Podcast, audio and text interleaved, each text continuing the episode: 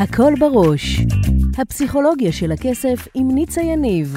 עושה לי טוויסט כלכלי. ברוכים הבאים לפרק נוסף בפודקאסט הפסיכולוגיה של הכסף עם ניצה יניב. גם היום אנחנו הולכים לעשות טוויסט בחשיבה, לדבר על מערכת היחסים שלנו עם כסף ועל חסמי כסף, וגם לגלות איך תת המודע שלנו מנהל אותנו ואיך ליצור הצלחה כלכלית. יישארו איתי, מיד מתחילים.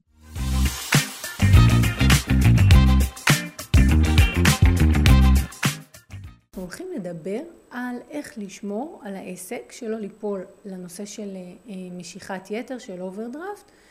אה, אני פחות אדבר, אני כבר אומרת, אני פחות אדבר על הדברים הפרקטיים שצריך לעשות מבחינת איך לנהל את הכסף. אני רוצה, כמו תמיד, לדבר על החלק התודעתי. ואני כן רוצה להגיד כמה מילים על הנושא של משיכת יתר. משיכת יתר קשורה קשר הדוק עם הנושא של למשוך ולמתוח יותר ממה שצריך.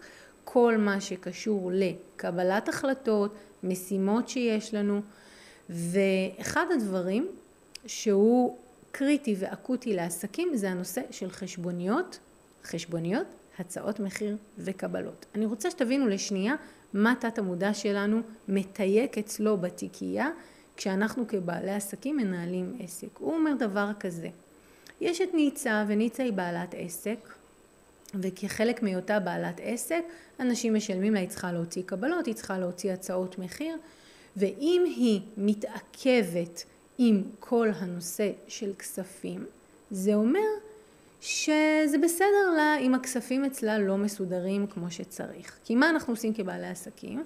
אנחנו נוטים ליפול לטקטי.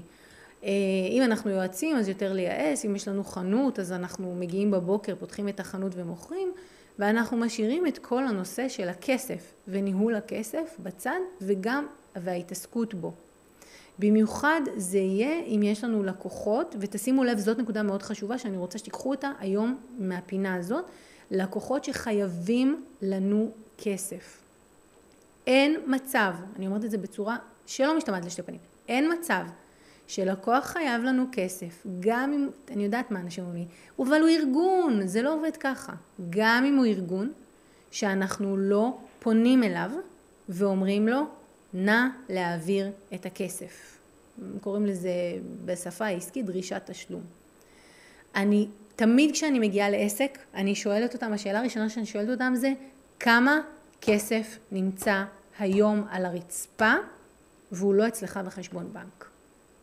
ואז תמיד מתחיל לספר לי סיפורים. תראי, אם אני מחשב, והם זה 30 יום והם זה 60 יום, בסדר, אם נכנסתם לחוזה עבודה או להתקשרות שהתשלום הוא בעוד 60 יום מהיום, זה דבר אחד, אבל האם עברו ה-60 יום והם כבר העבירו לכם את הסכום או שלא?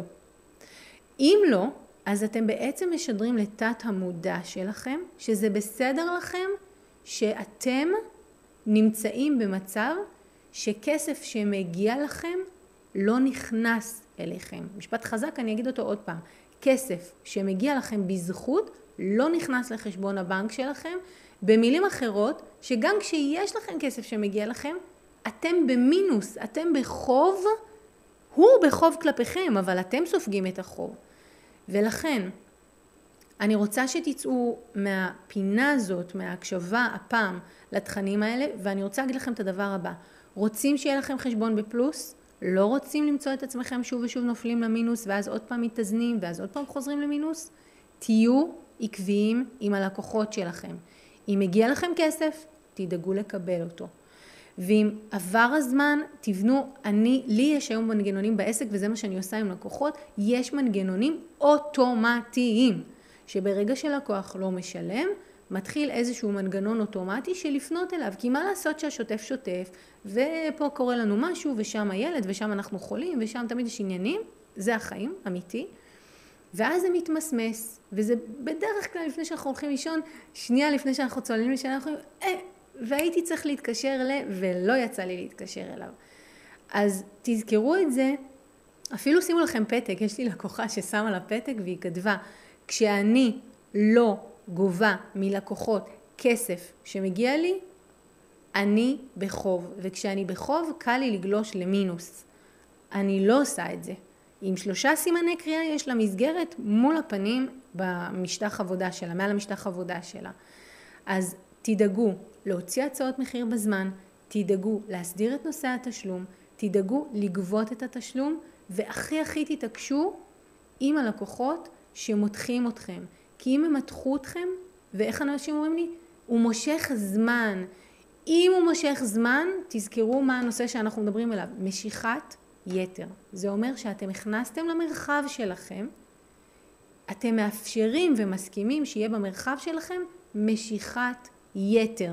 פה מדובר על זמן וגם כסף, אבל עשיתם את זה ויש לכם כמה לקוחות כאלה וכמה ספקים כאלה, הופ, כבר נורא טבעי לכם להיות במשיכת אה, יתר בבנק, בסדר?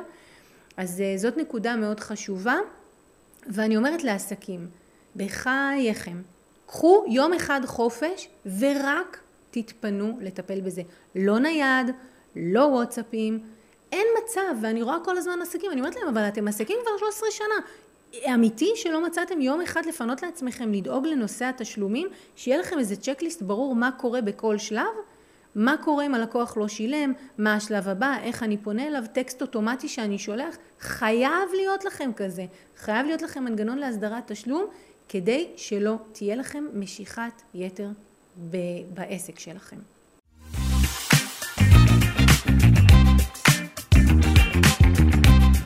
אם אהבתם את הפרק, שתפו אותי למה התחברתם, ממש מעניין אותי לשמוע. אם בא לכם ללמוד עוד על הפסיכולוגיה של הכסף, הנה המקומות שאתם יכולים להתחיל בהם. באתר ניצayניב.com תוכלו להזין לתוכנית הרדיו השבועית שלי שנקראת הכל בראש וגם להצטרף לקבוצת הפייסבוק שלי הפסיכולוגיה של הכסף עם ניצה יניב. אם אתם עדיין לא עוקבים אחריי בפייסבוק, באינסטגרם או ביוטיוב זה בדיוק הזמן לעשות את זה. אלה מכם שרוצים להעמיק אתם יכולים לפגוש אותי אחת לחודש במפגשים הקבוצתיים לאימון בלייב או להצטרף לקורס המקיף לשחרור חסמי כסף. תמיד תזכרו, השינוי שלכם עם כסף מתחיל כאן, במקום שבו כסף ותודעה נפגשים. ניפגש בפרק הבא.